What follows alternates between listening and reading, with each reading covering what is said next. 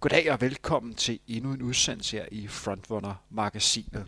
Undertegnet Henrik Thiem har den store ære at byde velkommen til den hurtigste dansker ved dette års Telenor Copenhagen Marathon, eller faktisk, det har han formået de sidste to år i træk, nemlig Simon Holbæk. Velkommen til, Simon. Mange tak.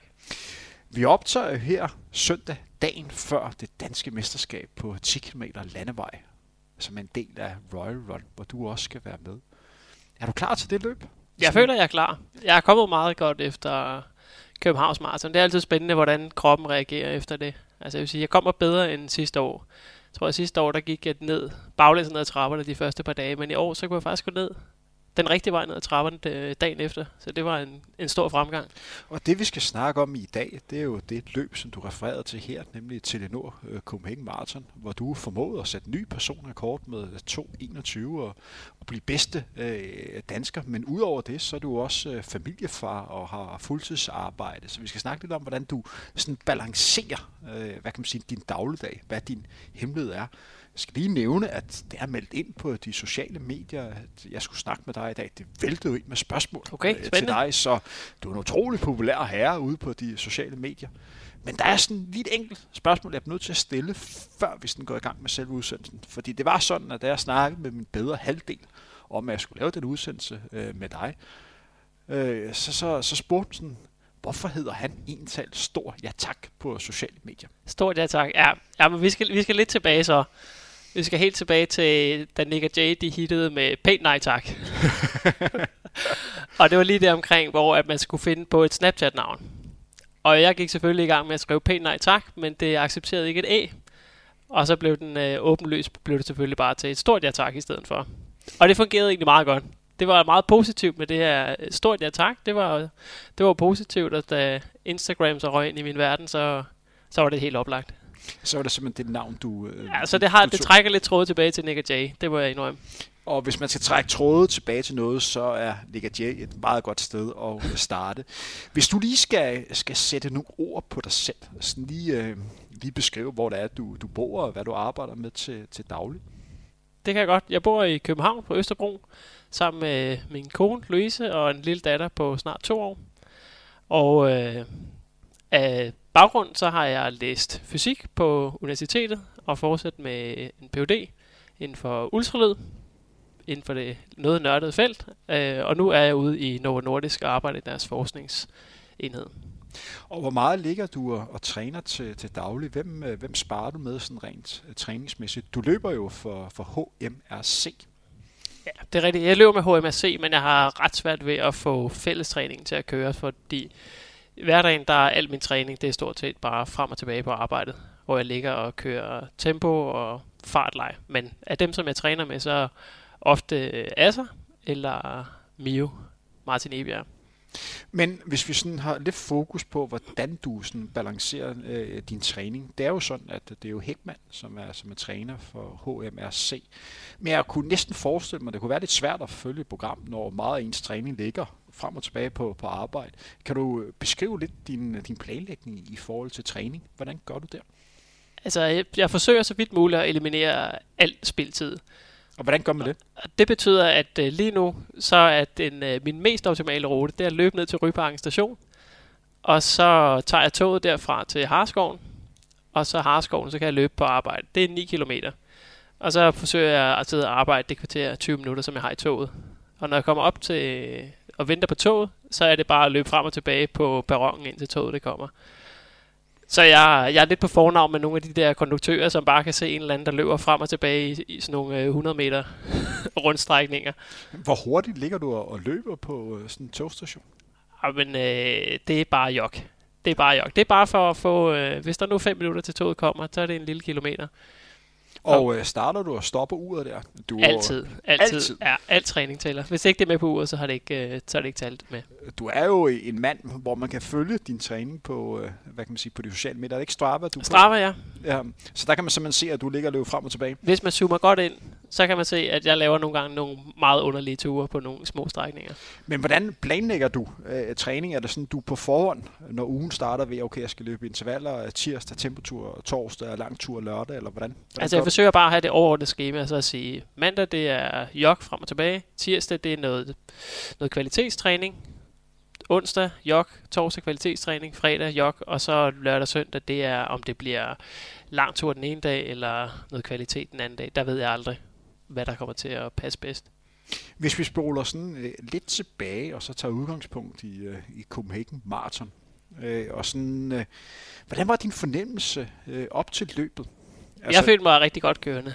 Der kan jeg jo sige, for eksempel sådan noget på Strava, der gik jeg jo tilbage, så scrollede jeg lige tilbage og ser, hvad løb jeg af ture for et år siden året inden øh, København. Så kunne jeg se sådan, tiderne op til og sige, hvad, hvad kørte jeg på min langtur, hvad kørte jeg på min tempotur, hvad kørte jeg på de forskellige intervaller. Der kunne jeg godt se, at der lå jeg noget hurtigere, end jeg havde gjort året forinden. Så jeg, jeg følte mig ret godt kørende. Og op til alle sådan nogle løb, hvis man løber nogle pas, som man tænkte året inden, det vil, det vil jeg aldrig kunne have gjort, så er det sådan et selvtillidsboost. Hvorfor valgte du lige at, at løbe øh, hvad kan man sige, København i, igen i år? Der er jo sådan en løber på, på dit niveau. Kunne det måske være interessant at løbe andre løb? Jeg har jo tidligere i dag lavet en udsendelse med øh, uh, Thijs Nihus, som løb 2.14 ved, ved Düsseldorf Marathon. Jeg siger ikke, at du skal løbe 2.14 øh, på et maraton, men det kunne være fristende at lad os sige løbe Hamburg Marathon for eksempel. Jeg havde faktisk også kigget på en del andre maraton, men jeg blev lidt skadet øh, tidligt på året, og så kunne jeg ikke få et ordentligt startnummer til, jeg kan ikke huske, hvad det var, om det var Hamburg, jeg tror det var Hamburg, og der kunne jeg ikke få et ordentligt startnummer, og så tænkte jeg, hvis jeg nu kan få en af mine holdkammerater, eller flere holdkammerater til at løbe pace for mig i København, så vil det være muligvis være en større fordel, end at tage til udlandet og løbe, og så er der ikke en gruppe, jeg kan løbe med. Hvorimod at løbe i København, sammen med nogen, som bare skal løbe et stabilt pace for mig, plus man skal slet ikke undervurdere det her logistiske i, at jeg bare kan sove derhjemme, jeg kan slappe af, og det her med at møde så mange mennesker, som jeg kender i København, og have familien, der bare står ude ved 27 og 38 kilometer og hæpper på en, det betyder meget i forhold til at løbe i måske et industrikvarter i Hamburg og ikke kende nogen. Hvordan øh, i ugen op til, hvor meget havde du mulighed for at kunne øh, fokusere og koncentrere dig om selve øh, maratonløbet? For det ene ting er at kunne, kunne træne hårdt op til, en anden ting er at få det maksimale ud af, af den træning, som man har lavet. Og det handler jo om at blive, blive frisk, men har du mulighed til det med, øh, med arbejde og en lille pige, som måske har lidt svært ved at forstå, at øh, nu skal far altså være, være frisk? Jamen altså, hun skal jo heldigvis stadig sove til middag, og det blev jo også til, min, til, til middagsluger øh, de to dage op til. Så på den front, der tror jeg, jeg har fået sovet det, jeg for i gang skyld skulle op til øh, et maraton. Så du følte dig frisk og Jeg følte mig helt frisk, og ingen skal banke, så mentalt var jeg helt klar. Hvis jeg havde spurgt dig to dage øh, før løbet og givet dig et lille stykke papir, hvor du skulle skrive et, et, lille, et tal på, på hvor, hvor hurtigt du skulle løbe for at være tilfreds øh, til, øh, Nord Quebec Marathon, hvad ville du så have skrevet før løbet? Der har stået noget med 2.19. Der har stået 2.19. Og hvorfor var det så vigtigt for dig at komme under 2.20, udover at det selvfølgelig er en magisk grænse? Jamen det er som du siger, det er jo en magisk grænse, og hvor skal man ellers sætte kottet? Jeg vil ikke løbe efter at løbe under 2.21, så vil jeg hellere gå ud og sige, nu prøver jeg at løbe under 2.20. Og øh, det var jo sådan, at, at det var et, en, en dag, hvor man havde meget fokus på vejret de, de sidste par år til øh, den her Copenhagen Marathon, har der været øh, tradition for, at, at det bliver ganske varmt. Hvor meget følte du med i, øh, i vejrudsigter op til løbet? Hvor meget følte det? Altså, jeg startede jo der, da den kom ind på 10 døgns prognose. så begynder man jo at følge med og kan se, der så det skidt ud. Øh, og det kan godt være, at man bilder sig selv ind, at man ikke skal kigge på vejrudsigterne, men altså, det bliver jo oftere og oftere jo tættere, man kommer på søndagen. Så jeg vidste godt, at vejret det egentlig blev fint, og det blev rigtig godt øh, tilskuervejr. Men kunne du holde spænding, spændingsniveau nede, for jeg går ud fra, at, at de mennesker, som du møder i sådan en uge op til maratonløbet, at de rigtig gerne vil snakke øh, maratonløb med dig? Jamen, der er ikke så mange. Der er nogen på mit arbejde, der ved, at jeg løber, men øh, det kan bestemt øh, holde på et, et lille niveau. Og derhjemme, der er der altså bare hver dag, hver eneste dag. Så det er jo ikke, fordi du er sådan druknet af maratonspørgsmål? Nej, øh, bestemt ikke.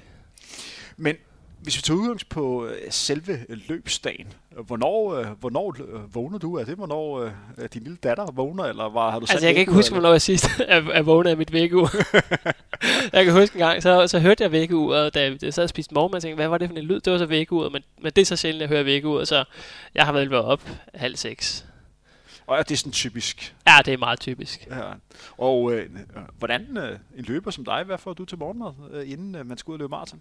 Jamen det er sådan til, til de der løb, hvor jeg ved, at der, skal jeg, der kører jeg halvanden deciliter havregryn. Det har jeg fundet ud af to, to og en halv time før. Det har jeg bare fundet ud af, at det har lykkes, og så har jeg ikke eksperimenteret meget mere med det. Så der ved jeg, at der har jeg fået nok, og det er ikke tæt nok på løbet. Det er ikke for tæt på løbet. Og sådan uh, i timerne op til, til selve løbet, kan du huske, nu er det jo ikke så lang tid siden, kan du huske, hvad for en fornemmelse du havde i, i kroppen? Jeg kan huske, at de gange, hvor jeg selv har, har løbet maratonløb, at det sådan, man har altid en lidt sjov fornemmelse i kroppen inden start. Man, man håber lidt på, at man har dagen, men man kan, kan måske ikke helt lure, hvordan man egentlig har det. Jamen, altså, det startede jo dagen inden, hvor jeg havde inviteret Asser forbi til, at nu skulle vi bare lave pasta party. Gode gamle og Asser. Gode gamle Asser, ikke? Det var også en tradition fra sidste år, og det, det er sådan en, der starter spændingen. Der begynder man at snakke om det, og der begynder vi at, at kigge på vejrudsigter, og hvem stiller op i morgen, og hvad er dine tanker, og lige blande lidt væske, og, og der snakker vi også om sådan juleaften. Det er, jo, det er jo ikke noget, vi glæder os til på samme måde som tidligere, men altså Københavns Marathon, eller løbe det her maraton, altså det er sådan en, der er så lidt sommerfugle i maven, det er spændende. Så du sammenligner lidt Copenhagen Marathon med juleaften? Jamen for, for, for løbeentusiaster, for løbetosser, ikke? Øh, det er en lidt sjov sammenligning. Jeg tror, at det vil være sådan et fast spørgsmål for mig sådan fremover, hvis man sådan løber Copenhagen Marathon, om, om det her det minder lidt om, om juleaften. Om det rangerer højere om eller lavere end, end juleaften. juleaften. Men øh, hvordan, var, hvordan var stemningen der ellers men der er så der dagen før? Det var god. Vi følte os begge to klar. Vi fik... Øh, vi, jeg tror, vi, vi følte os begge to klar. Og at øh, Asser skulle under de 2.30, og jeg skulle under 2.20. Som lykkedes for ham. Som lykkedes for ham. Han løb jo 2.29, ja. så vidt jeg husker. Et flot løb af, af Asser. En, en tid, som han har jagtet de, de sidste par år. Så det var jo rigtig flot. At jeg har været med på nogle af turene. At, at det lykkedes for ham. Ja. Men hvis vi sådan spoler lidt tilbage til dig, og sådan øh, tiden op til, op til løbet. Kan du huske, hvordan du sådan forberedte dig op øh, til selve maratonløbet? Hvor meget var du ude og, og varme op?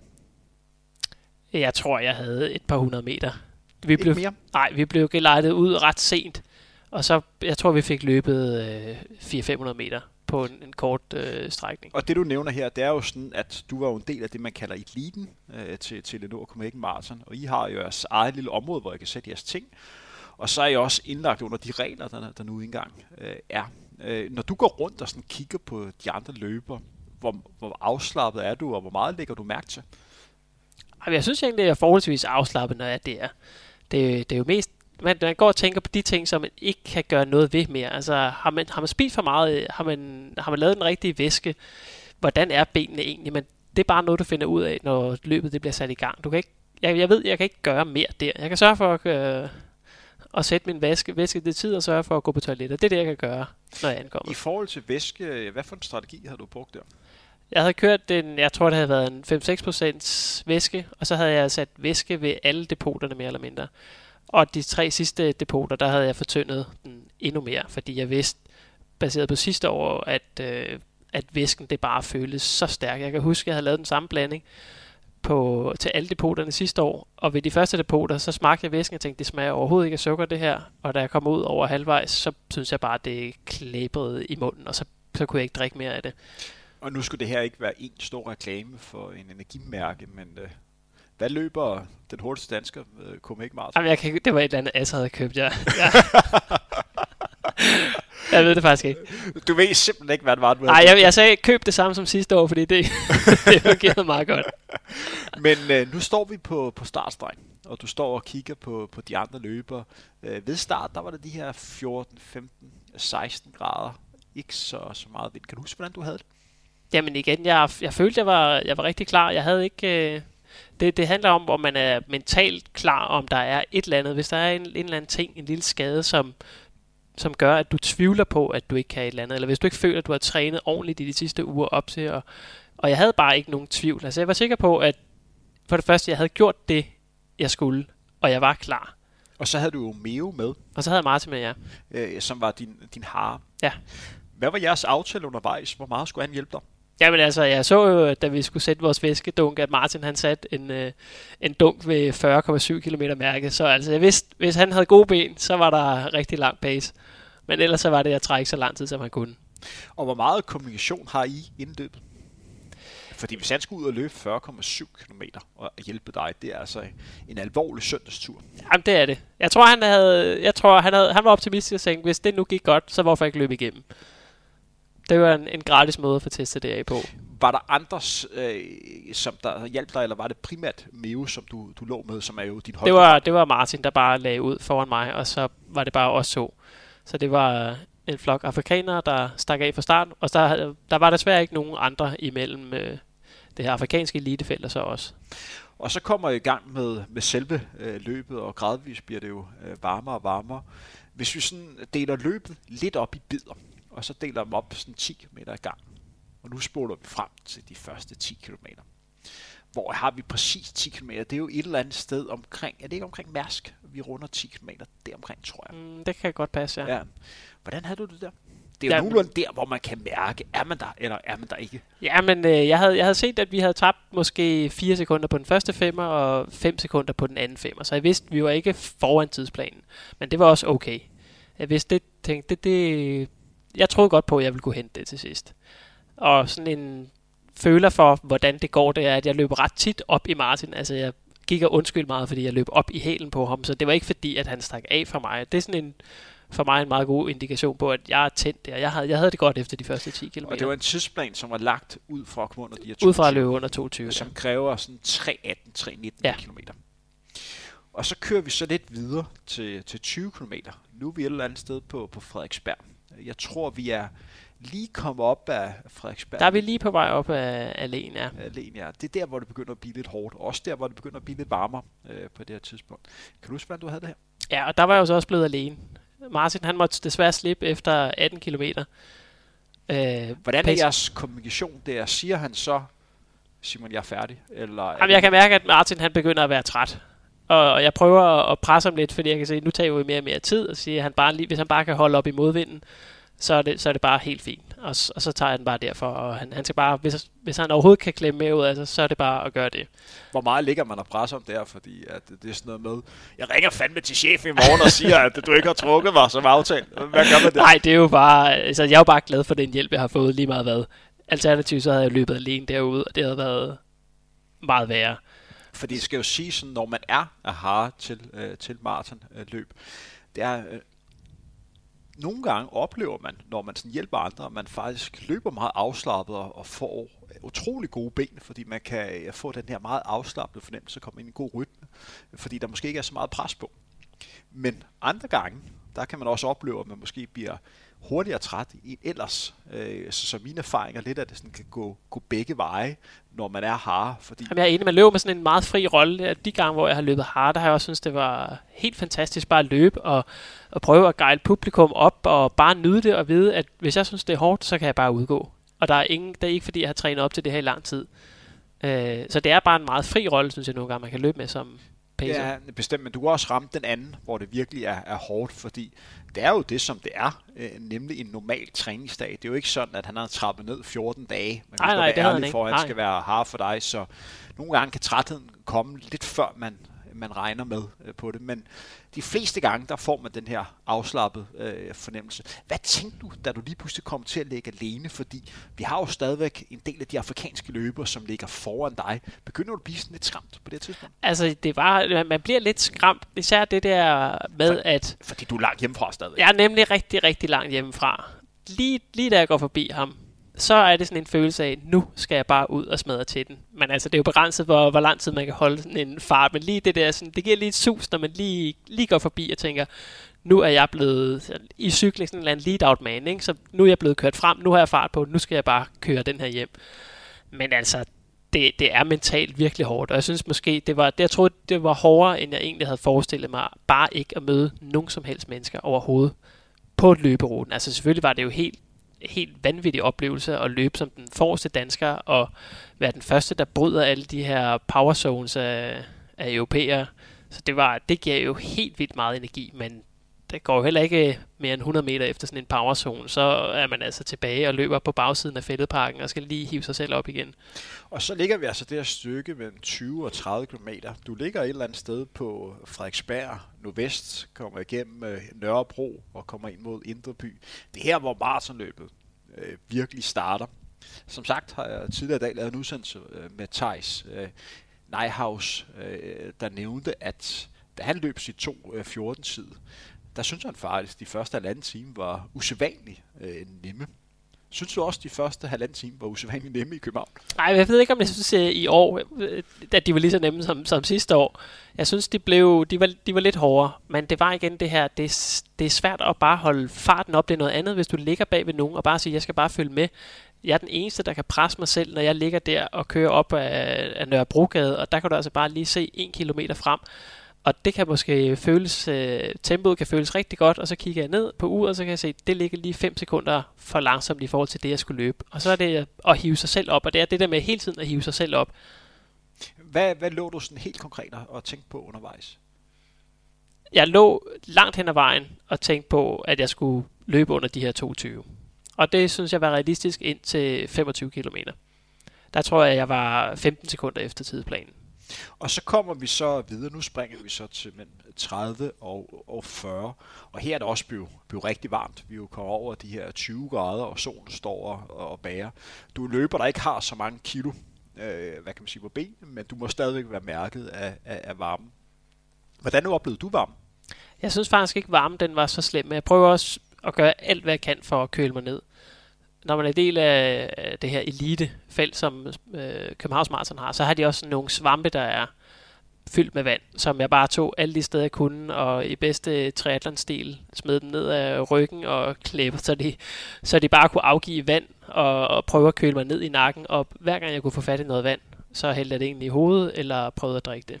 Så det var at køle ned, altså nedkøling og løbe i skyggen. Tag, den ekstra, tag de ekstra 10 meter for at løbe i skyggen hvis det var muligt. Synes du rent faktisk, at det var nemmere nu mellem 30 til 40, end det var mellem 20 til 30? Nej, det synes jeg bestemt ikke. men nogen, øh, ja, men forstår min tanke, det med, at du venter til at være øh, alene, og det der med, at du begyndte sådan at kunne se målet, eller synes du stadigvæk, der var Det er også fordi afstanden om, omkring ja. 30 km mærke, så det er sådan lidt i ingemandsland. Der er, man, man løber stadig væk fra mål, altså der er man på vej ud omkring øh, Østerbro, og, og det er jo bare at løbe væk fra mål, og mentalt så, jeg, jeg kan huske, at jeg løber ned af Nordre Frihavnsgade, som er en let, øh, en, en let hældning nedad, så jeg kan huske, at jeg blev frustreret over folk, der cyklede, fordi jeg tænkte, det er så tavligt, at de får noget ud af at, at have cyklet op ad bakken, og nu kommer jeg på vej nedad, og jeg får bare ikke noget ud af det. Hvor meget opfatter du det, som folk, øh, hvad kan man sige, øh, råber øh, til dig, mens du løber? Det kommer an på, hvor tidligt på ruten det er. Men er det noget, du lægger mærke til? Ja, det er det helt bestemt. Men det er, også, det, det er jo virkelig mange indtryk. Det har jeg også snakket med, når jeg er kommet hjem fra løbet, har snakket med min familie sådan, og spørger, øh, hvad jeg har oplevet. Og det er jo to timer og desværre lidt over 20 minutter, hvor at jeg både har en indre monolog fra start til slut, plus jeg øh, i starten kommunikerer med min pacer, plus at der bare er så mange folk, som jeg kender, der råber af mig, og folk, jeg ikke kender, der råber af mig. Og og ser alt muligt ting på ruten, så der er bare helt vildt mange sanseindtryk. Hvornår mødte du din, øh, din kone? Det er vel din kone? Det er det. Og øh, dit lille barn, de må have stået på ruten. Ja, men der var samlet en lille familieklan, som øh, var strategisk rigtig godt placeret omkring Østerbro. Det må være en speciel oplevelse, var det ikke? Ja, det er det. Og de havde også øh, trukket sig lidt ud til siden, sådan at der var væk fra powerzone, så jeg vidste, at de stod der helt alene og hæppede. Og det var mentalt ret godt at vide, da jeg løber forbi Endbros powerzone ude på Dronning Louise Bro. Igen, når man lige kommer 100 meter forbi øh, sådan en power zone, så, øh, ja, så tænker man, nå, hvornår kommer der noget igen? Og så var det ret ret at vide, at der var lige 5 km hen til Østerbro, hvor der stod min familie. Og så skulle jeg lige rundt om fældeparken, så stod de der igen. Og så var jeg jo næsten i mål. Så manglede jeg bare lidt over 5. Og du har jo en pige på lige omkring øh, to år. Øh, tror du, hun forstod noget som helst? Jeg tror, hun synes, det var sjovt at hoppe og, og klappe, men øh, altså, ellers derudover synes, tror jeg, hun synes, det var mærkeligt, at hendes far bare løb forbi hende fire gange. hun er stopper.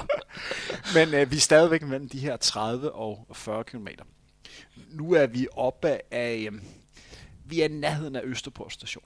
Du begynder at kunne, kunne se målet, men alligevel er der stadig øh, pænt langt hjem. Kan du huske, hvordan du havde det der?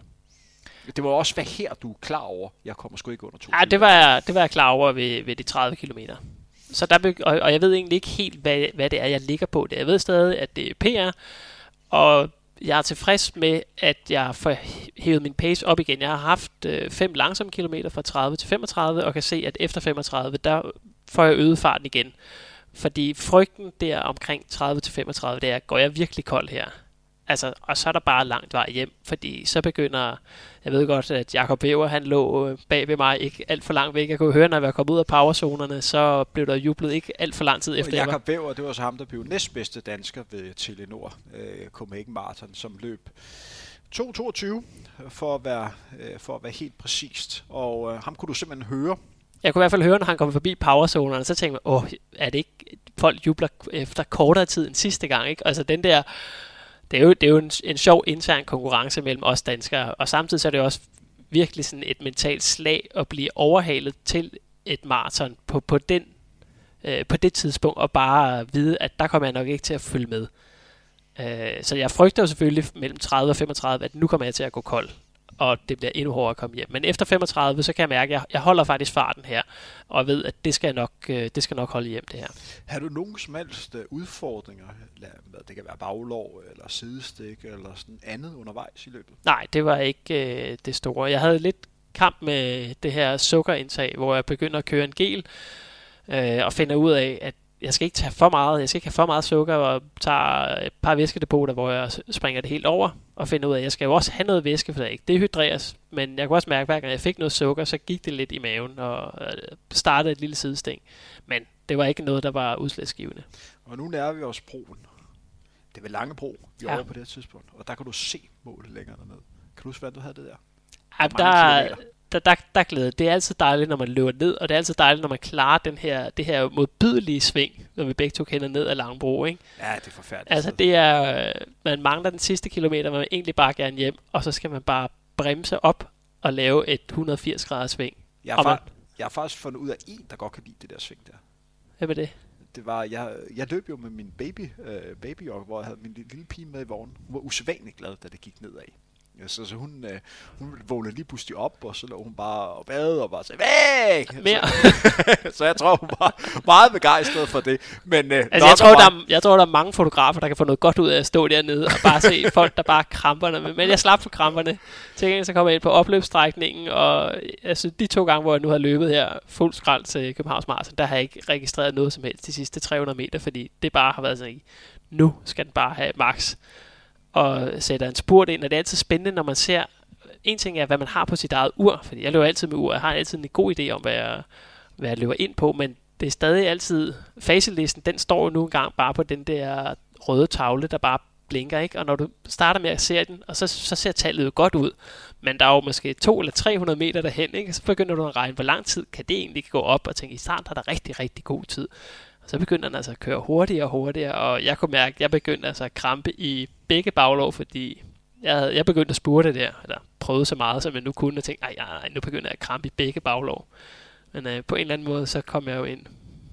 Og så kommer du så i mål. Øh, hvordan var det at komme ind og endnu en gang blive, blive bedste dansker? Det hører til sjældenhederne, at der er en løber, der to år i træk øh, formår at blive, blive bedste dansker ved øh, Telenor Copenhagen Marathon. Hvordan var det for dig? Altså, det er jo altid fedt at komme ind og have gennemført det Martin, at, at så er det færdigt. Øh, og så kunne jeg også godt se, at den der 220-tid, den havde jeg afskrevet for lang tid siden, og så begyndte jeg at kigge lidt på plan B og sige, kan jeg holde øh, Jakob, Jakob Weber fra mig og komme ind på den der interne danske konkurrence. Øh, så den fik jeg med, og det, det er noget helt specielt at komme ind i målområdet, når der bare er mere eller mindre helt tomt, og ja, det, det, det er en ret vild fornemmelse. Og så var der jo en del medier, der sådan skulle snakke med dig sådan efterfølgende for en beskeden mand som dig. Hvordan var det?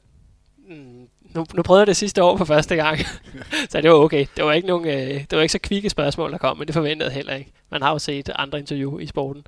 Hvad var det for nogle spørgsmål, der kom til dig? Ja, men det var noget med, med varmen, og øh, hvordan er det at løbe, og ja, ikke, det, det var så ikke mange af de samme spørgsmål. Ja, så du kunne, ja. Ej, lidt mere uddybende det her, ikke? Men øh, så spoler vi sådan lidt frem. Senere sådan søndag. Hvad var det fornemmelse, der gik igennem øh, kroppen på dig?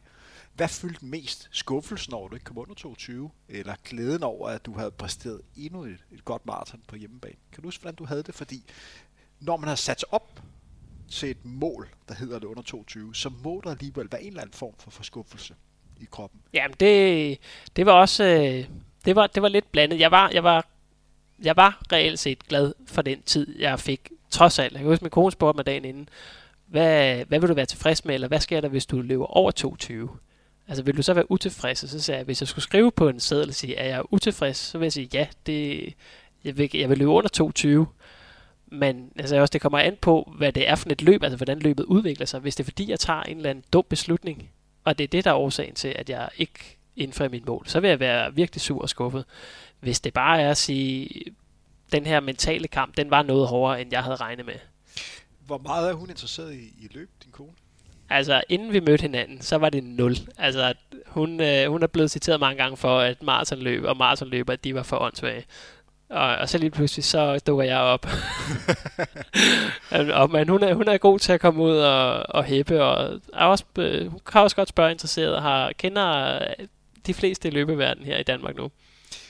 Kan du en forskel på det at løbe 22 på maraton, og så det at løbe 2 timer og 40 minutter? Ja. Og for en Og hun normal, kan, og, og hun kan også godt forsvare det til familiefester og, og fortælle, hvad forskellen egentlig er. Jeg er jo... da jeg selv var aktiv, der trænede jeg dels sammen med en, der hed Benjamin.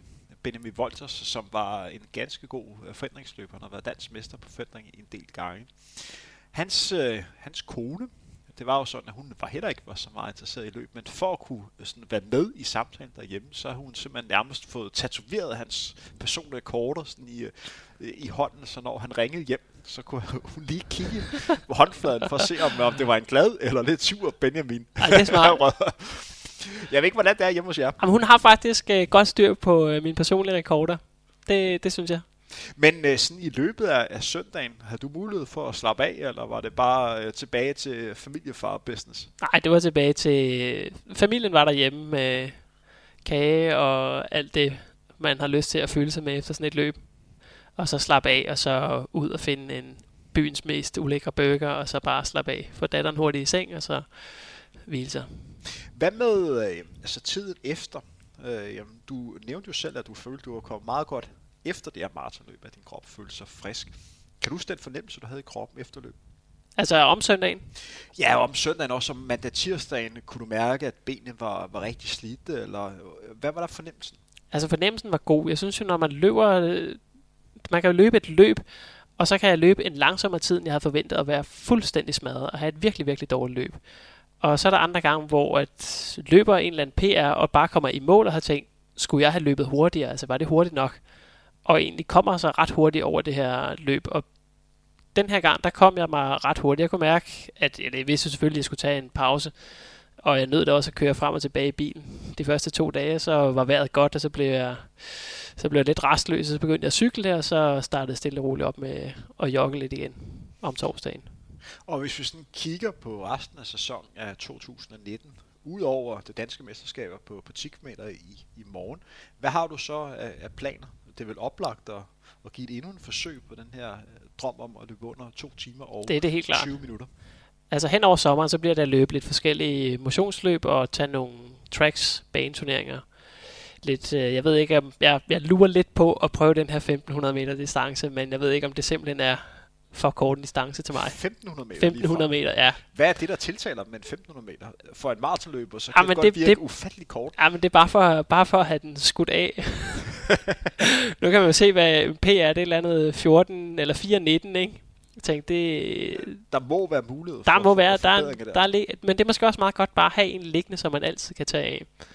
Men har du, øh, for at være mere konkret, er der sådan en maratonløb, som du overvejer? Altså, jeg har jo, der er det, hvis det er halvmarathon, så har vi jo København Halv. som det er et fantastisk oplagte. valg på, Ja. på hjemmebane. Og så er der jo to ting, jeg gerne vil. For det første, prøve at løbe under de her 22 igen. Og så synes jeg, at øh, det at løbe om DM-titlen til maraton kunne også være spændende. Det kan jo være svært at kombinere, men øh, jeg tror, jeg giver det et skud med en, en dobbeltmaraton til efteråret. Så udover Odense, hvor der er danske mesterskaber, jeg tror det er den første weekend i oktober, eller den sidste Det er i hvert fald det, det er 14 dage efter. Efter Copenhagen Half. Ja. Hvad er det andet mar- maratonløb, som du Jeg har kigget på Sevilla, som så ligger to måneder efter. Du mener Valencia? Ja, Valencia, ja. Ja, Sevilla ligger i, i februar, Ja. som også er et, et glimrende valg, og der er jo, jeg tror det var et eller andet med, at jeg tror der var 50 løbere eller sådan noget, der lå under 2, 22. øh, Ja, jeg tror, at den tid, jeg løb på nu, det havde givet nummer, plads nummer 47. år. ja, Så, så det, er, det er et virkelig stærkt felt, og så der er bare mange at følge med der. Og, og det er for dem af jer, der sidder og hører med til det her program, og øh, så kan jeg sige, at hvis man er på udkig efter et godt maratonløb i efteråret, så, og man er interesseret i at løbe en god tid, så er Valencia altså et, øh, et, et godt bud. Det er en god rute.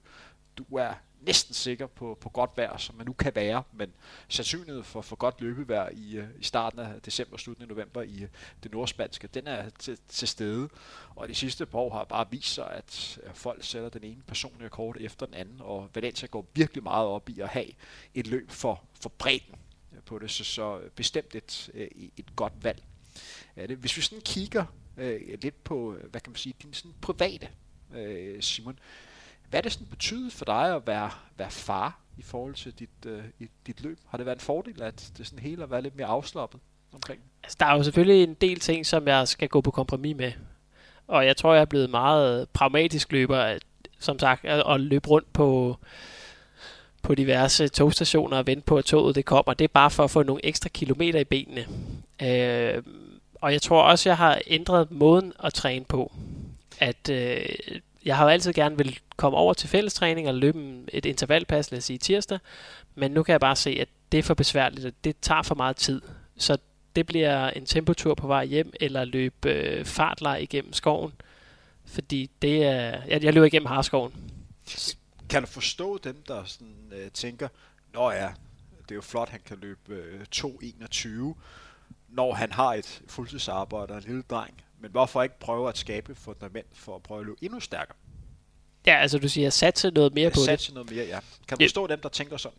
Ja, det kan jeg sagtens, og det er da også inde i mine øh, egne overvejelser, men jeg er ikke kommet øh, videre end det, fordi øh, jeg tænker tit over, hvad er det, der vil gøre mig tilfreds? Og hvis jeg nu kigger på Simon for fire år siden, der skulle skrive nogle tider ned, som han ville ønske, at han kunne løbe, så vil jeg sige, at mange af dem har jeg jo opnået nu. Men det rykker sig jo hele tiden, hvad, hvad jeg tænker og andre tænker, øh, om hvad der er hurtigt. Jo hurtigere du bliver, jo, jo, jo nyere mål, eller så får du bare nogle andre mål. Du får en anden definition af, hvad er det, der er hurtigt. Og jeg ved jo ikke, om jeg vil være mere tilfreds, hvis jeg nu gik på deltid og løb 2.18. Eller hvis jeg fik kvalet mig til et EM på et eller andet B-krav, hvis jeg havde var stoppet med at arbejde det næste år for og så prøve at indfri det her krav. Jeg ved ikke, om jeg vil være mere tilfreds, end det jeg er nu. Det er jo meget interessant at sådan tage udgangspunkt i din udvikling som som løber. Vi to har også snakket om, at øh, da du var med i Copenhagen Marathon tilbage i, i 2013, der løb du omkring hvad? 45 minutter langsommere, end du... Øh, jeg løb 2, øh, 2.59. Fordi det, det er interessant, det er jo at se øh, løbere, øh, få fat i dem, og så prøve at skabe en udvikling øh, for dem. Fordi der er jo to typer elite-løber og øh, du er eliteløber med, med det niveau, som du har nu. Der er jo dem, der har det genetiske talent, så de ikke kræver særlig meget træning for at præstere på et højt sportsligt niveau. Og så er der dem, som på mange måder er lidt mere interessante, fordi der er noget at arbejde med, men det er dem, som løber lidt langsommere til at starte med, og så skal man bygge dem gradvist op. En eksempel er en løber, som jeg selv øh, træner en del sammen med, nemlig Lars Budolfsen, der også kom igennem øh, motionsafdelingen for Sparta, simpelthen rykket øh, holdene op og der er blevet spurgt øh, fra Spartas side, hvem man sådan skulle fokusere på for at skabe det næste i eliteløber, så sagde jeg, lad være med at fokusere på mig selv, fordi øh, det kan man ikke rigtig bruge til så meget, men fokusere på Lars, fordi det er det, man handler om, at skulle finde løberne på motionsholden, og så på den måde bygge det op. Og din rejse minder jo meget om Lars Budolfsen. Hvad synes du om den sammenligning? Og det er da et øh, kæmpe kompliment. Jeg har da set op til øh, Lars, siden jeg startede. Jeg kan huske min første træning i Sparta, der startede jeg faktisk på det hold, der er lige under det hold, som vi løb sammen på JP. Der, kan huske, der blev der sagt, hvilke intervaller der skulle løbes, og hvor hurtigt man ville løbe. Så sagde jeg, tror jeg, sagde, jeg ville gerne løbe 3.20. Og sagde, Nå, så skal du nok op på det andet hold. Og så kom jeg jo bare op på det andet hold, der hvor Tim Rikard, som var det, som du, Henrik og Lars løb på, og der var jo bare den klart langsomste. Og det var jo fascinerende at se på nogle af de her intervaller, hvordan, ja, hvad, hvad hurtigt det egentlig var, når I bare stak afsted på de her intervaller. Og det er jo dig selv, der ligger og med til at, at slå. Ja, men nu kan jeg, så kunne jeg se, at, at, som, jeg, som jeg blev ved, så røg jeg bare længere og længere frem, og en eller anden dag kunne jeg se i Sparta, at nu var jeg altså ham, der lå forrest til de her intervaller. Og øh, det er jo egentlig bare kommet sådan stille og roligt gradvist. Det er jo ikke, fordi der er kommet sådan et eller andet kæmpe ryg, men, men det har været sjovt at se, hvordan at jeg har kunne bevæge mig igennem rækkerne her. Hvis jeg lægger et stykke papir foran dig, hvor du skal skrive et, et tal på, en tal på, der definerer, hvor hurtigt du kommer til at løbe på maraton, før du er tilfreds. Hvis vi sidder og har den samme samtale om 10 år. Hvad vil du så skrive? Altså, jeg vil jo gerne kunne skrive noget omkring noget 2, 17, 18 stykker. Og samtidig så ved jeg jo også godt, at det at løbe en maraton, der er jo bare øh, så få forsøg. Altså, hvis jeg nu kigger, lad os sige, at jeg tager til Valencia og løber, og nu skal den bare have gas, og så ender det med, at der bliver altså bare stormvejr den dag. Så røg, så røg den mulighed der. Så skal jeg vente ind til foråret. Altså, så har jeg kun haft én chance på det år til at løbe en hurtig maraton. Og der handler det igen om at have dagen på det. Så jeg ved jo godt, at en 22 eller sub 22 tid er jo ikke bare en, man bestiller. Hvordan ser du dig selv øh, som løber? Øh, og du skal forstå mit spørgsmål er korrekt. Ser du dig selv som en motionist, der er blevet en hurtig motionist? Eller ser du dig som en, en professionel løber, på grund af dit sportslige niveau, berettiger sig til at sammenligne sig med det? Eller, eller er det sådan lidt flydende betragtninger? Jeg synes jo, det er flydende, for i og med, at løb er ikke min første prioritet. Det er en høj prioritet, men der er jo mange prioriteter. Jeg skal jo både prioritere familie, jeg skal prioritere arbejde, og jeg skal prioritere løb. Og jeg har ikke mulighed for at satse fuldt ud på løb, og, og det synes jeg jo heller ikke, og tror heller ikke, at jeg kan få et niveau, som retfærdiggør det. det. Det kan jo godt være, at jeg kunne komme til at løbe et eller to minutter hurtigere på maraton, hvis jeg nu gik fuldt ind i det, men så, så, så, så for at være helt konkret, ja. og hvis vi tager udgang i, at vi har sådan en øh, dejlig sådan cirkeldiagram, og så tager udgangspunkt i, hvad for noget tid du har til rådighed for at træne. Så hvis vi tager udgangspunkt øh, hos dig, så det første og fremmest, så skal der penge på kontoen. Så cutter vi lige 3-4 del af den her. Der hedder arbejde. Eller måske der skal vi tage halvdelen, øh, der hedder arbejde. Så er der noget, noget privat, hvor du skal være en, en god mand og, og, og en god far. Og så er der vel også en eller anden form for transport og nogle andre arbejdsopgaver, der skal klares. Og så har der vel, hvad er det, sådan 10 procent tilbage. Og det jeg hører dig sige, det er at din opgave, det er at prøve at få det maksimale ud af de 10 procent, for det er det, du har mulighed for at kunne arbejde med. Det er det, jeg, ja, det er det, jeg prøver at få maks ud af. Og jeg ved jo godt, hvis jeg havde mere tid, så kunne jeg vælge, så, så er det, hvad skal jeg skrue op på? Altså, skrue, øh, skal jeg skrue mere op for familie? Skal jeg skrue mere op for løb? Skal jeg skrue mere op for arbejde?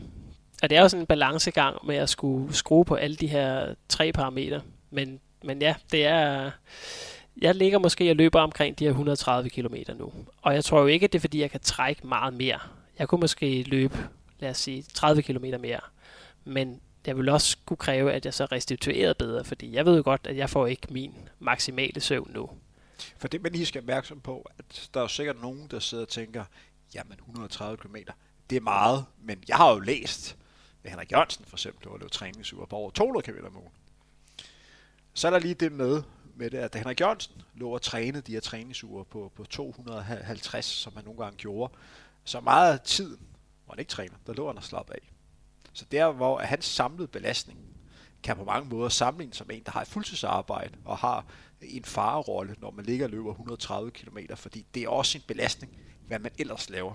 Så det er ikke fordi, at du bare kan skrue træningsmængden op på det. Nej, fordi, fordi så, vil, så vil det betyde, at at jeg, jeg, jeg sover jeg kan ikke bare beslutte, hvor meget jeg skal sove hver nat.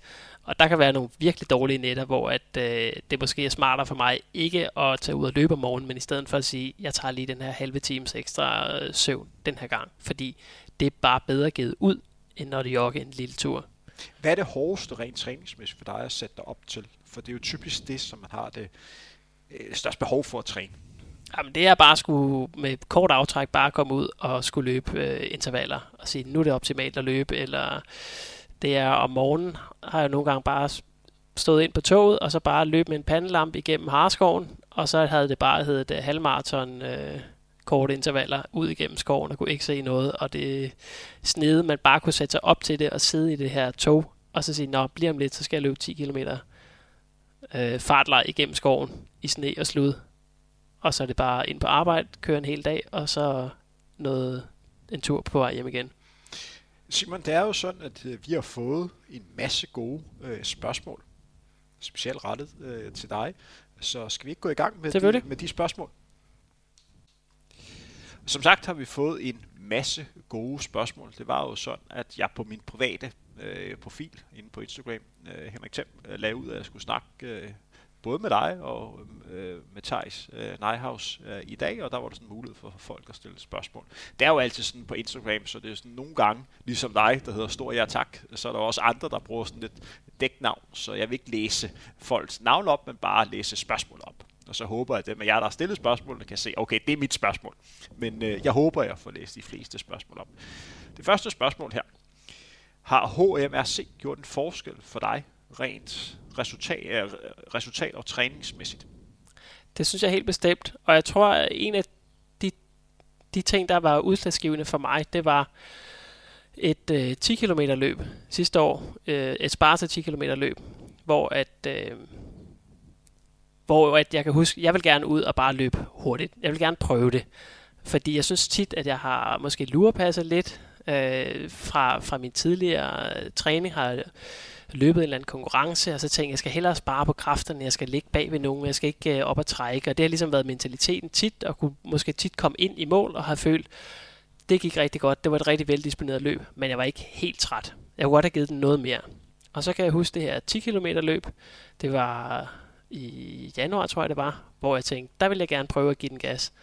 Og det var der så også andre af mine klubkammerater, der ville, specielt uh, Peter Uldal, som bare lagde hårdt fra land og tænkte, jeg vil rigtig gerne op og trække, men, men jeg vil ikke kunne følge med, hvis det ikke var. Så jeg tror, vi var tre andre fra holdet, der røg ind bag ved Peter Uldal. Det var den dag, han havde lidt ild i numsen, var det ikke? Det var det. Der var fart på. Men altså, han fik trukket os med. Og ja, han, han vandt det her løb, men han fik tre andre holdkammerater med ind under 31.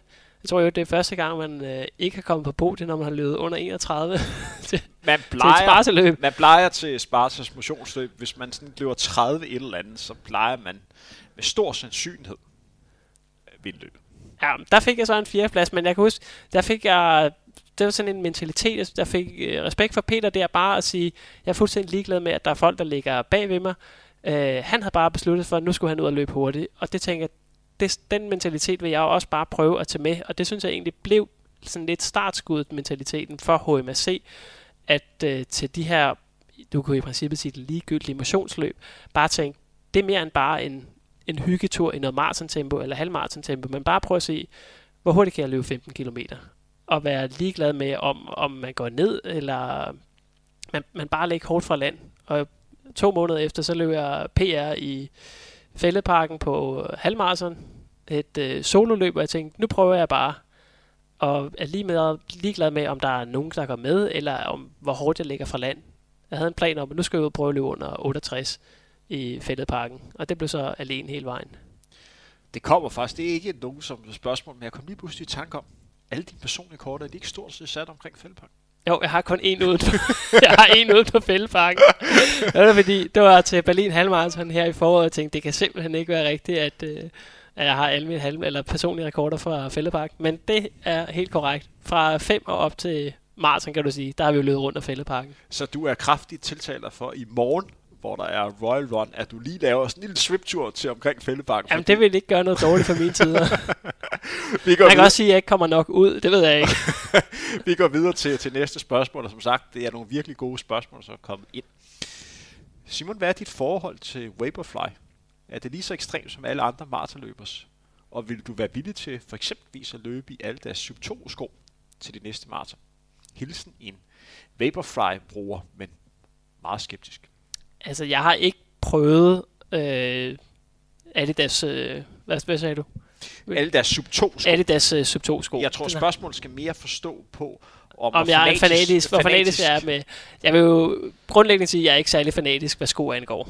Jeg løber mere eller mindre i det, som, som der er til rådighed for mig. Men jeg har så fået... Øh... Så hvis der står nogle dejlige, flotte Kawasaki-sko til dig, intet ondt om Kawasaki-sko, men vil du så være løbe i det? Nej, det vil jeg jo nok ikke. Øh, jeg løber primært i Nike-sko, og jeg har da også øh, stort set til alle mine konkurrencer, løber i Vaporfly. Men jeg kan huske, at øh, jeg smed dem jeg smed lidt fra mig, fordi jeg fik et dårligt løb første gang, jeg løb en konkurrence i dem. Og, og så, så må det være skoenes skyld. Så er det skoenes skyld, men det handler om det der om at starte, stille op til start, og så være bagud på point. Og hvis du bare tror, at sidste gang, der løb jeg dårligt i de her sko, så det gider jeg ikke gøre igen. Så fik jeg et godt løb i dem, og så har jeg, så har jeg løbet i dem øh, siden til konkurrencer. Så det du siger nu her, det var, at hvis der var nogle andre sko, der blev stillet til, til rådighed til dig, så... Hvis jeg løb et godt... Jeg kan huske den sko, som jeg løb øh, maraton i sidste år. Jeg kan ikke huske, hvad det var for en sko. Det var også en eller anden Nike-sko. Det var ikke Vaporfly i hvert fald. Og jeg bliver jo selvfølgelig nødt til at spørge ind, hvad er din aftale i forhold til sådan uh, rent uh, tøj og skomæssigt? Hvor meget får du stillet til rådighed? Jeg kan jo se, når jeg sidder og kigger på dig her, at du sidder med en Say Sky trøje.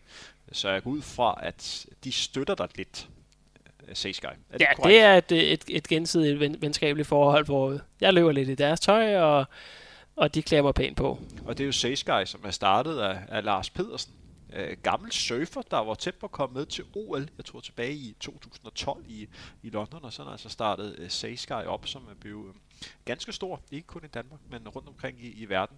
Der er jo i Tyskland og Holland og sådan flere steder, hvor nede, der er det noget af det hippeste, man kan gå i, det, det her Sky tøj hvad der ellers, øh, hvad der ellers er, er, er hvor meget støtter HMRC der? Det er jo sikkert at være sådan helt konkret i forhold til, at man bare lige nævner. Altså HMRC støtter selvfølgelig til de konkurrencer, som vi gerne vil stille op i, og så får jeg også de konkurrencesko, som jeg har brug for. Så du føler dig meget godt klædt? Jeg føler mig klædt rigtig godt på. Lad os gå videre til næste spørgsmål, og jeg læser op her. Endnu et godt spørgsmål. Hvad kan vi andre dødelige gøre for at få lidt af hans fart? Faldt han bare i gryden som lille? Eller hvad føler han selv, han har gjort anderledes for at få så højt tempo? Og helt som endelig mange gange og ønsker ham kæmpe mange gange til lykke fra en lidt langsom jyde, som drømmer mere. Er det Niels Peter? ja, jeg læser ikke folks navn op, men jeg kan sige så meget, at det er ikke Niels Peter. Okay. Der. Øh, men det er godt spørgsmål. det kunne det, godt være Niels Peter. Det kunne godt være Niels Peter. Jeg tror jo, øh, selvfølgelig er der noget talent, noget genetisk. Det er jo ikke, fordi jeg føler, at jeg er et eller andet helt vildt unikt genetisk. Så var det nok, øh, så havde jeg nok løbet noget hurtigere. Men hvis jeg kigger tilbage, så kan jeg jo godt se i alle de sportsgrene, jeg har lavet, at primært øh, spillet fodbold. Hvis jeg lige må stoppe, ja. stoppe det her. Det er jo sådan, at når jeg, når jeg bliver spurgt spørgsmål om genetik, så plejer jeg at lave lidt sammenligning med, at du har en gris, og du har en gazelle. Hvor øh, genetikken, når vi snakker gris, det er måske dem, der sådan rent genetisk måske ikke har været sådan super disponibel i forhold til løb hvor det sådan gælder om at blive en hurtig gris, det vil sige den bedste udgave for sig selv.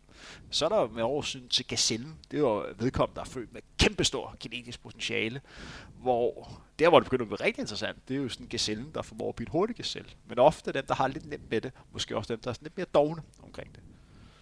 Og hvor ligger jeg henne i det? Og hvor, vi er jo sikkert snakke om, hvor du ligger hen. Men øh, gå videre til spørgsmålet. Øh, jamen, jeg vil jo sige, at hvis jeg kigger tilbage på for eksempel min tid på fodboldbanen, der har jeg jo godt kunne se, at jeg har været jeg har været den bedste løber på alle de fodboldhold, jeg har spillet. Jeg har altid slået de andre til jojo-test og bip-test, og der var en grund til, at jeg blev placeret på midtbanen. Det var, fordi jeg bare løb frem og tilbage, og 90 minutter og tillægstid i en fodboldkamp, det var ikke noget problem.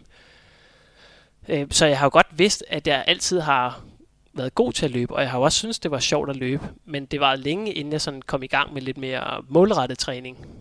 Og øh, vi kan lige her inddrage et andet spørgsmål, som jeg har fået. Det var, hvornår du startede med at løbe, for det passer lidt her. Ja, det er jo altid øh, spændende at sige, hvornår man, hvornår man, er det når man starter med at tage løbeskoene på og komme ud og løbe frivilligt, eller er det når man selv føler, at øh, nu er man i klub? Men jeg kan starte med at sige, at jeg, jeg har løbet lidt ved siden af fodbold, men det har været måske nogle spurter frem og tilbage. Så kommer vi frem til 2009, hvor at alle, som jeg snakker med, de skal sådan, der skal man løbe et maraton, fordi det er godt på CV'et at tænke, et maraton, ja. Og hvorfor egentlig løbe 5 km? Det kan alle jo gennemføre, eller 10 km, det kan man jo godt gennemføre. Maraton.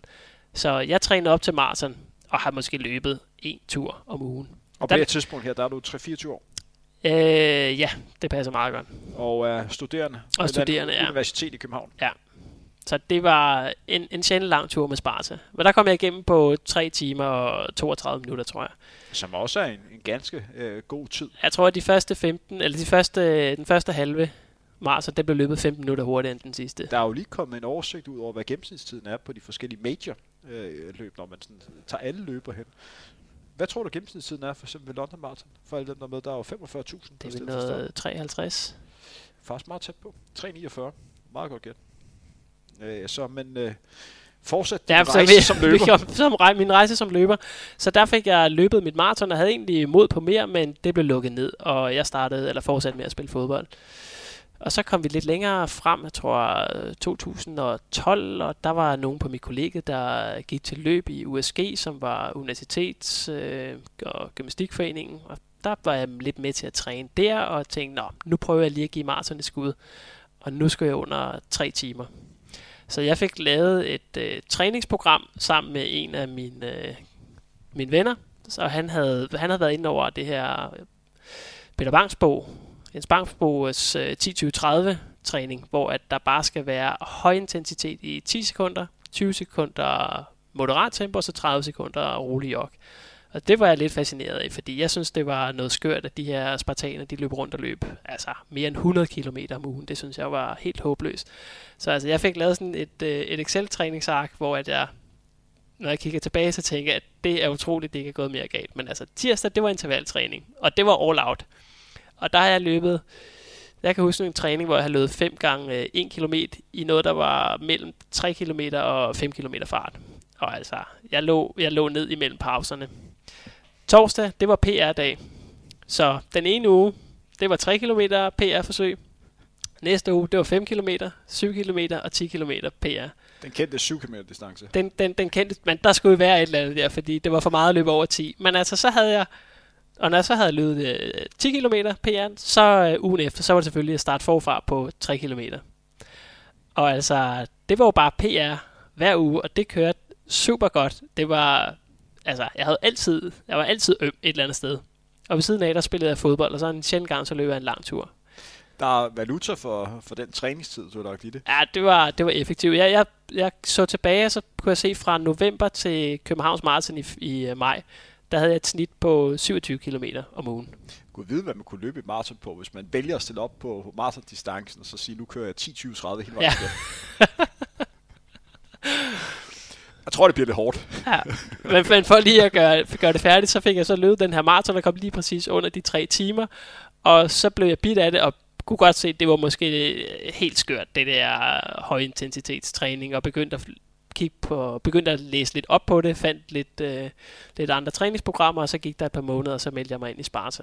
Og hvor jeg i det første år til halvandet, der kørte jeg fodbold ved siden af, og så løb jeg en del. Så der har jeg måske løbet, lad os sige, 60-70 km om ugen, og det blev lige pludselig ret svært at sige, jeg har kamp i weekend, jeg har måske kamp lørdag, og når vi kommer til minut nummer 80, skal du så øh, spurte op og ned ad banen med frygt for lige at få et eller andet trælov, fordi dagen efter, der er der altså lang tur, og det begyndte at blive, blive for omstændigt, og så stoppede jeg fodbolden, og så kørte jeg bare på med løb. Sådan fra 2014. Skal vi gå videre til, til næste spørgsmål? Noget af øh, det her har vi snakket om tidligere, men du får hele spørgsmålet her. Kombinationen af far, familieliv og træning, det har vi vel svaret på. Tilpasser han træning til familien, efter han er blevet far? Det har vi også nogen, der været inde på. Det skulle jeg mene. Men nu begynder det at blive interessant. Laver han hat Og der f- tror jeg, at der menes... Ja, det menes at stille op til København igen. Næste år.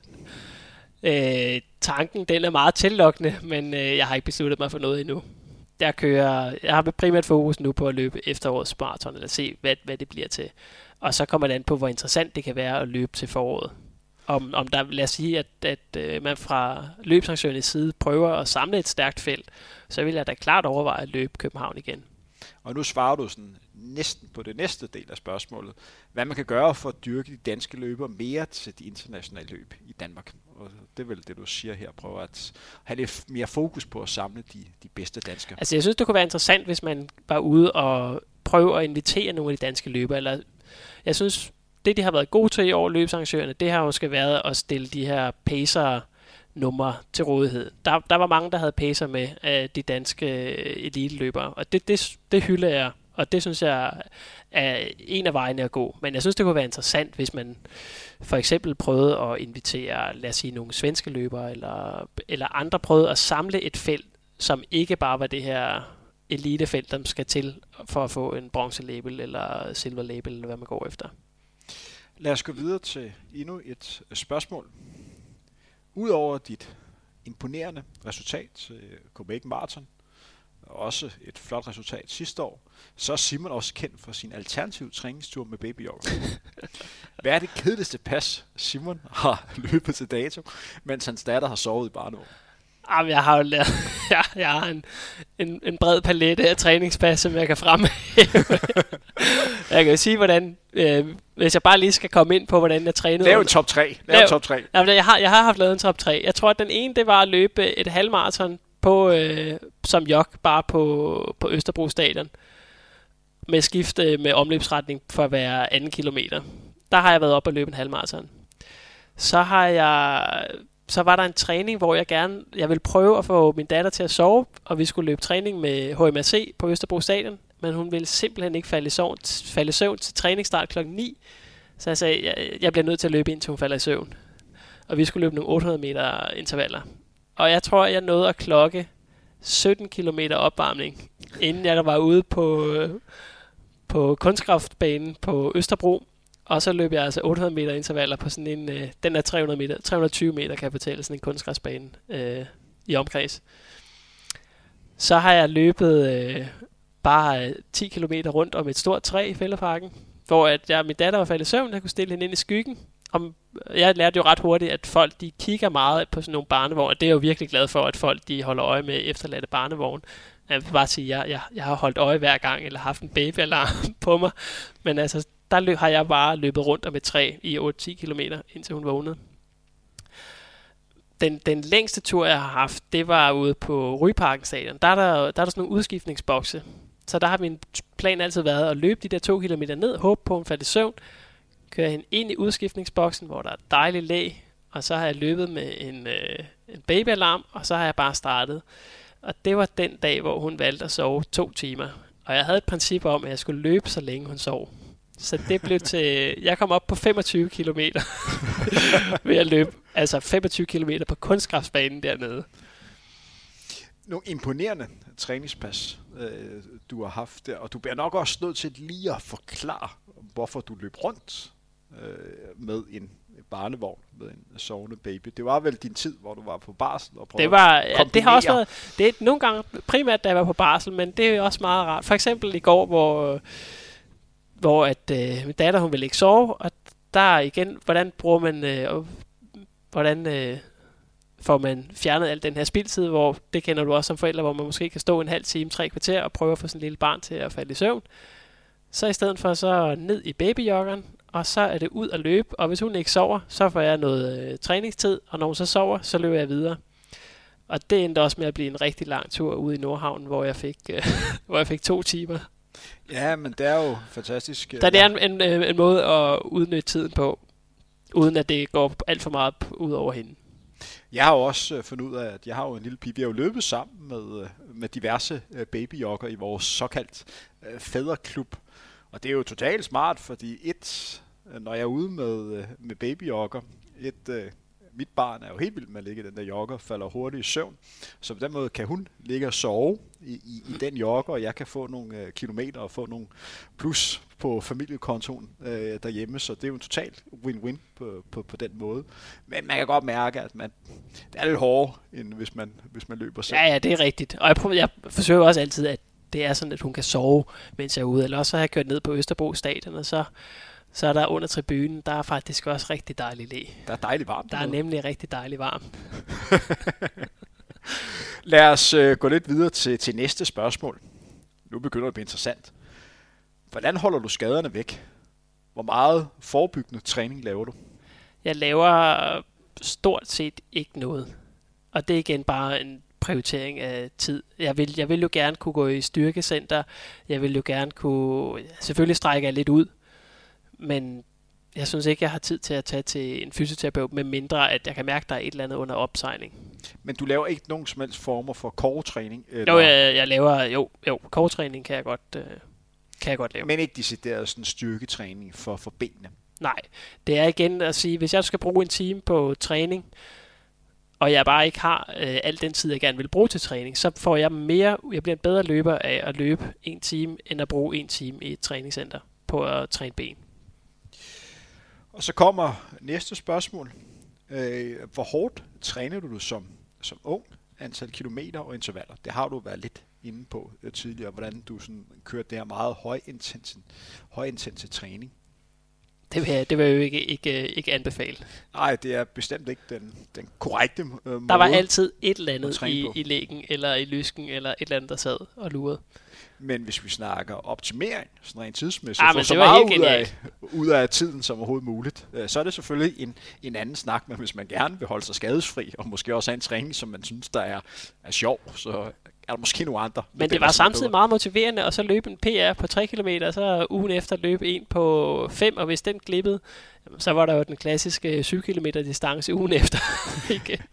Bygger du sådan simpelthen op, så du, at du kører 3, 5, 7, 3, 5, 7? ja, ja, så kørte jeg sådan et hjul okay. med fire ugers cykler, ikke? Ja, ja. Så var det 3 km igen bagefter. Og så var formfremgangen er jo ret hurtig i starten, når man træner, så, altså, så vidste jeg jo, hvad jeg kunne løbe. Jeg vil sige, på det tidspunkt, der havde jeg virkelig godt styr på, hvor mine grænser de lå henne.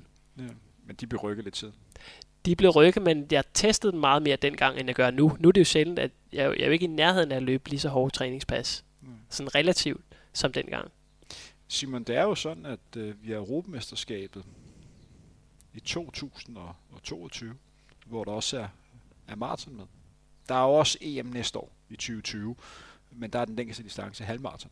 Jeg har fået et spørgsmål, der helt konkret hedder, klarer du EM-kravet i 2022? Og vi var formodet, at det bliver under 218. Jeg, t- det kommer i første omgang an på, om Danmark de stiller et hold. Jeg tror, hvis jeg nu skal se min bagkant som løber, så kunne det sagtens være EM 2022, som kunne være den bagkant, hvor jeg siger, hvis, hvis jeg har den mulighed, lad os sige i 2020 eller 2021, kan se, det er faktisk realistisk, så er det klart noget, jeg vil satse på. Jeg vil, jeg vil gøre virkelig meget for at repræsentere Danmark til et løb. Det vil være en af mine aller, allerstørste målsætninger og drømme. Ellers så må du gå lidt op i distance. Er der ikke øh, verdensmesterskab i sådan 50 km løb her til efteråret? Jo, der er vel 50 og og 100. Jo, der er 50 km til efteråret. Ja. Hvor der vel også er en dansk rekord, som er til at slå, er der ikke? Ja, det har jeg hørt, der er. Ja, hvad er den? 2? Jeg, 50? nej, jeg, så, jeg tror, den er 307. 307, og hvad kræver det? Det kræver Jeg tror, det er, jeg sådan, kiggede, det var 345, så det burde være inden for rækkevidde. ja, det burde være sådan forholdsvis realistisk, øh, men der vil må være en del danskere, der sådan har, har mulighed øh, for det. Øh, lad os gå videre til de næste spørgsmål, og som sagt, vi har fået rigtig mange spørgsmål ind. Du er en utrolig populær herre, Simon Holbæk. Fornemt. Hvad er Simons bedste råd til løber på 25 år, der lige har løbet sub 3 på maraton og 1.19 på halv, men har ambitioner og drømmer meget mere? Det er jo for det første en virkelig, virkelig flot tid, eller to rigtig, rigtig gode tider. Ja. Når du er færdig med at fedte, øh, kan du så svare på Ja, det kan jeg godt. Jeg tror, det, man, det, man, øh, det jeg altid plejer at spørge folkene til, hvad, hvad kan du komme med råd? Det er at finde ud af, hvad er det, hvorfor er det, du gerne vil løbe, eller hvad er det, du vil træne for? Og det her det er jo så en, der gerne vil, som, som har fokus på at løbe hurtige tider. Og hvis det nu har været fokus på at bare holde sig i form, eller at tabe sig, så vil det være en anden type træning. Men når det er fokus på at løbe de her hurtige tider, så er det noget med at og nogle gange bare at tage de sure træninger. Altså, så, så skal du ud og have noget kontinuitet i træningen, så er det stille og roligt skrue op for mængden. Altså jeg vil sige, som 25-årig, så har du masser af tid til at, at komme op og løbe nogle hurtige tider. Det er jo, det er jo to år yngre, end da jeg startede at løbe min øh, sub 3 første tid. Så altså, man skal ikke panikke og være 25, hvis man har fokus på at løbe halvmarathon eller maratondistancen. Så jeg vil øh, råde vedkommende til bare stille og roligt og skrue op for mængden, holde fokus på, holde fokus på at være skadesfri. Han har faktisk også et andet spørgsmål. Og nu begynder det at blive interessant. Andet spørgsmål lyder. Hvad vil du gøre, hvis du ikke kom- kunne kombinere transporten til arbejde med løbetræning? For eksempelvis, hvis der var 50 km til jobbet, eller man skulle løbe på en smal landevej. Ja. Altså, jeg tænkte jo meget over i sin tid, da jeg skiftede job, øh, hvordan at jeg skulle få det her, den her træning til at, at passe ind i min hverdag. Og jeg kan huske, at jeg snakkede med Jesper Trebin, en øh, kollega eller en holdkammerat også fra HMRC, som også har løbet nogle virkelig hurtige maratontider, kombineret med En yderst talentfuld maraton, en Ja, yderst talentfuld løber.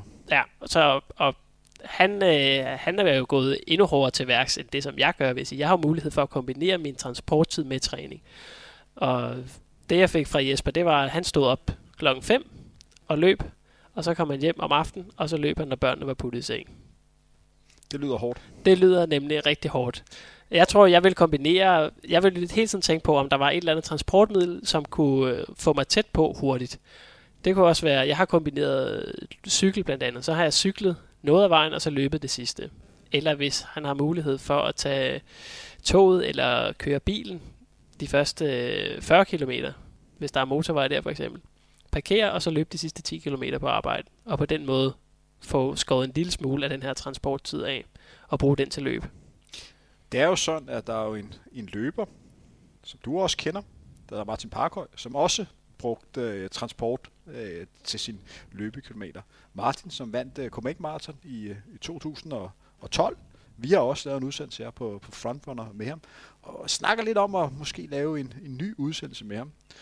Det var jo sådan, at da han skulle flytte fra hans lejlighed på, på Frederiksberg og skulle, skulle flytte i hus, så var det sådan, at han havde et kriterie. Det var, at det skulle være omkring 10 km fra hans arbejde inden for Kongens Nytorv. Så han satte simpelthen en blyant, og så lavede han sådan en cirkel radius, og så var der sådan dele af det område her, som man fjernede lidt på Det var også noget med, at det skulle være nord for... Det var noget med, at det skulle være nord for København.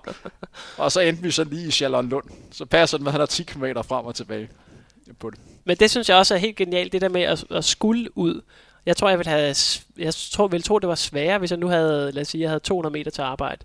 Det der med at skulle stå op om morgenen, og så tage ud, lave den her træning, og så komme tilbage, hvor nu ved jeg, at lige meget hvad, så skal jeg bruge noget tid på min transport for at komme til arbejde. Så jeg skal alligevel ud. Jeg skal, det er meget nemmere for mig, synes jeg, at træne, i og med, at jeg har den her afstand til arbejdet. Og der, hvor det begynder at blive interessant med sammenligning med dig og Martin Parker, øh, det er jo fordi, at den måde, som han træner på, minder lidt om den måde, som, som du træner øh, på. Og for Martin, han nævnte jo også, at der, hvor det begynder at blive svært for ham rent løbemæssigt, det var ikke så meget, mens han arbejdede meget, men det var mere, hvor han lige pludselig havde ferie. Fordi hvor, Jamen, hvornår skulle han træne? altså, fordi normalt så brugte han det som transport, men lige pludselig, der synes han, han havde så travlt, fordi han skulle være sammen med familie og al den her tid og det hele. Øh, og hvor... lige pludselig, så, så glipper dagen bare, og så tænker man, at den bliver lige skudt, og det bliver skudt, og så bliver det eftermiddag, og så skal man, åh, jeg er lige væk i en time til halvanden her. Men jeg er helt enig, altså det nemmeste tidspunkt at træne på, det er hverdagen, fordi der skal jeg frem og tilbage. Så alt det der ferie der, det er simpelthen for hårdt. Jamen, det er, det, er, det er for svært at planlægge. Hvor andre, de vil tænke, nu har jeg masser af tid til at træne. Men sådan er vi så dejligt forskellige. Vi har fået, vi har det sidste sådan rigtig, øh, rigtig spørgsmål øh, for i dag, inden vi lige skal afrunde. Og det er faktisk en del spørgsmål på en gang. Hvornår følte du dig mest som elitesportsudøver? Jeg tror, at en af de største oplevelser, det var da jeg løb øh, Europacross her i vinter med HMAC, da vi var i Portugal. Og det var, at vi havde kvalificeret os kvæg øh, det danske mesterskab på lang cross, og så må klubben stille med et hold til Europacrossen i Portugal. Og det var første gang, hvor jeg var ude på sådan en tur, hvor vi var afsted og skulle repræsentere den her klub, og det var måske mere bare det her setup at komme ned i Albufeira, og så se hele det her setup, og det er bare emmer af sådan internationalt løb, og du kommer ned dagen før og ser startstregen, og blive, øh, blive kaldt ind til blive kaldt ind til løbet, og du skal være på et bestemt sted på et bestemt tidspunkt, og få de her elite, eller få de her de her keyhangers, hvor du får adgang til nogle bestemte områder, og og at der er de her, nu er der øh, tre minutters warning og to minutters warning, og altså det var sådan første gang, hvor jeg virkelig tænkte, det her, det er, det, det er noget specielt at være med til, at det er, et, det bliver taget seriøst fra løbsarrangørens side, og derfor skal jeg jo også tage det seriøst. Hvornår følte du dig mindst som elitesportsudøver? Hvornår føler man sig mindst? Det synes jeg jo gør ret tit i hverdagen, når jeg bare løber for mig selv. Altså det, det er jo ikke noget, man bliver konfronteret med, medmindre man løber en konkurrence. Alt andet træning, det er jo for mig bare... Ja, det er, min, det er jo min motion, min, min hobby, så der ser jeg det ikke som elite overhovedet. Hvad kan du gøre for at blive endnu bedre? Jeg kan... Jeg synes, jeg skal prøve at være bedre til at lære af andres træningsformer, folk, der træner anderledes jeg synes, øh, jeg har haft sådan en tendens til, eller det tror jeg egentlig, der er mange i løbesporten, der har, at høre, når man hører om andres træningsformer, og sammenligne den med ens egne ting. Hvorfor løber vedkommende så langt, eller det er alt for hurtigt, eller det er alt for langsomt. Så jeg tror, at det er at lytte til, hvad andre egentlig også gør, og prøve nogle, nogle forskellige ting af træningsmæssigt, uden at, at skulle lave min træning fuldstændig op, men bare tage, tage andres folks træning til sig og tænke, det kan egentlig godt være en god idé. Hvad har været den største udfordring i rejsen der, hvor du er lige nu i din karriere? Hvad der har været den største udfordring? Den største udfordring. Det er nogle dybe spørgsmål. Ja, men det er det. Altså... Der er også en årsag til, at jeg har... Ja, at vi ikke startede med det. jeg ved ikke, hvad min største udfordring... Selvfølgelig er der altid skader, der kommer ind. Jeg har ikke været voldsomt pladet af skader. Jeg havde på et tidspunkt, hvor jeg fik en...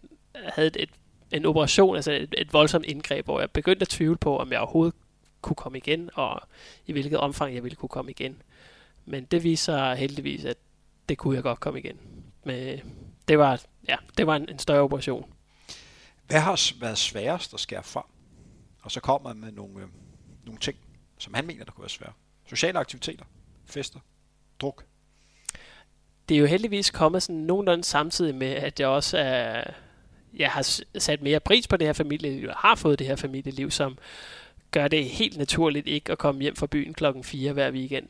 Øh, og de her fester, og, og generelt er det her, generelt at vennegruppen får børn, så det betyder også, at der er ikke så mange, der inviterer ud til fester mere, og de fester, man så bliver inviteret til, de slutter jo klokken 7, fordi der skal, der skal alle hjem. Så jeg, jeg ved ikke, om jeg synes, det har været, jeg tror ikke, det er det, der har været den største ting. Generelt, så tror jeg også bare, at man skal fra på det sociale stille og roligt, jo, jo mere tid, at man kommer til at bruge hos sin, på sin familie. Jeg synes, du fik svaret meget godt på, på det spørgsmål. Simon, vi har snakket sammen i nu, det der blev 75 minutter. Det er gået hurtigt. Så, så jeg ved, du skal, du skal hjem til din familie og gøre klar til, til løbet Jeg skal have mad med hjem. Du skal have mad med hjem. Hvad spiser sådan en løber som Simon dagen før? Jamen, jeg skal en tur forbi, og det er ikke en reklame det her, jeg skal forbi Grød. Du skal forbi Grød? Forbi Grød på vejen hjem, og så løbe hjem med... Løber man sub 30 på det mad? Det håber jeg. Det bliver spændende at følge. Simon, hvordan har du været med i den her podcast-udsendelse? Jamen, det har været spændende at være med. Er der nogle ting, vi mangler at komme ind på? Jeg tror, vi har fået vendt det, øh, det meste her. Så vil undertegn Henrik Thiem sige tak til Simon Holbæk, den hurtigste dansker ved Telenor Connect Marathon i 2018 og 2019. Held og lykke i morgen til, til Royal Run. Jeg håber, at det lykkes der at komme under 30 minutter, eller i hvert fald en ny personrekord. Hvad har du som personrekord på 10 km? Jeg er 30-52, tror jeg. Så må vi se, om du kan løbe stærkt, selvom fældeparken ikke er inddraget. Men uh, tak fordi du har lyst til at, at være med. Og tak fordi jeg måtte være med. Og til dem af jer, der hører med, husk at følge Frontrunner på øh, de sociale medier. I må rigtig, rigtig gerne dele øh, vores udsendelser som story på øh, især på Instagram. Det er den måde, at vi kommer ud til endnu flere, endnu flere lyttere og endnu flere mennesker, og på den måde kan skabe endnu bedre udsendelser. Hvis I ikke synes, vi laver et godt produkt, så lad bare være med det. Husk, det, det er helt øh, frivilligt. Men tak for nu. Vi høres ved ingen længe. Ha' det godt. Hej hej.